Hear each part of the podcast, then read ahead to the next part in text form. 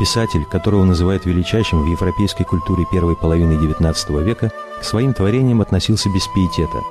Литература была для него приятным развлечением, однако большую часть времени он отдавал другому занятию – высаживанию деревьев. Этого шотландца, познакомиться с которым стремились даже монархи и который тяготился своей популярностью, звали Вальтер Скотт. Он родился 15 августа 1771 года в Эдинбурге. Его отец был хорошим адвокатом, имел богатую клиентуру, но в силу излишней мягкости и честности не сумел нажить состояние. Мать Вальтера была дочерью профессора медицины Джона Резерфорда. Скотт унаследовал от нее скромность, общительность и любовь к старине. Раннее детство Вальтера прошло в отчаянной борьбе за жизнь. В полтора года его разбил детский паралич, и в результате Скотт на всю жизнь остался хромым на правую ногу. Надеясь, что ребенку поможет загородный воздух, его отправили на ферму к деду. Здесь мальчик впервые услышал народные песни и легенды, которые пробудили в нем интерес к истории. В семь лет Вальтера отдали в Эдинбургскую среднюю школу. Наделенный от природы живым умом и феноменальной памятью, запоминавший после первого прочтения целые баллады, уже в пять лет зачитывавшийся Гомером и Мильтоном, в школе Вальтер особыми успехами не отличался. Он ненавидел это учебное заведение, где приходилось по приказу выполнять постылые уроки – Ему больше нравилось развлекать одноклассников байками, участвовать в мальчишеских драках и лазать по горам. В школе Скотта знали как одного из отважнейших альпинистов. В 12 лет он поступил в колледж, но вскоре по болезни прервал занятия. Его отправили в деревню, где он целыми днями исследовал окрестности и читал. В 13 лет Скотт перенес кровоизлияние в кишечник, но страшнее болезни оказалось лечение.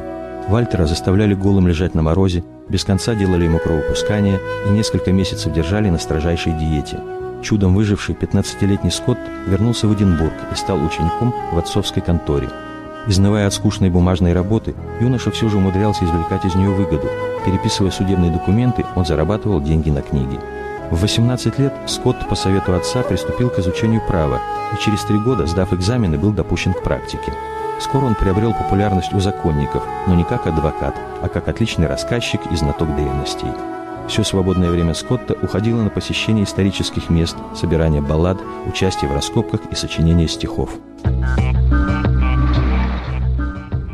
В 20 лет Скотт серьезно влюбился в 15-летнюю Вильямину Белчес, дочь известного в городе адвоката. В течение пяти лет девушка принимала ухаживание Вальтера, держа его на грани между надеждой и отчаянием, а затем вышла замуж за банкира. Этот удар Скотт переживал сильно и долго. В поисках утешения он подался в армию. Сформировав корпус королевских драгун, стал его квартирмейстером и на протяжении многих лет с патриотическим рвением исполнял свои обязанности. В 26 лет Скотт познакомился с Шарлоттой Шарпантье, француженкой с английским воспитанием. Его привлекали веселость и живость девушки, ее же покорило умение Вальтера позабавить. 24 декабря 1797 года они обвенчались, и хотя их браку, по словам Скотта, не доставало самозабвенного любовного пыла, они прожили в счастливом согласии три десятка лет. В первый год супружества Вальтер едва обеспечивал семью, его гонорары были низкими, а круг клиентов узким. К нему редко обращались, поскольку все знали, что голова Скотта забита не делами, а стихами. Но чуть позднее он получил доходное место главного судьи графства, а с 1802 года приносить прибыль стали его литературные труды. Скотт выпустил три тома «Песен шотландской границы», которые собирал на протяжении 10 лет. В 1805 опубликовал первую собственную поэму «Песнь последнего менестреля», которая вмиг сделала его знаменитым во всей Европе. Каждое следующее произведение увеличивало славу поэта и содержание его кошелька. Это позволило ему в 1811 приобрести участок на берегу Твида, на котором он, к тому времени уже отец четверых детей, построил для семьи настоящий замок с огромной библиотекой, газовым освещением и ватер-клозетами. В 1814 в свет вышел роман Уэверли. На титульном листе имя автора не значилось, и публика стала называть его «Великим инкогнито».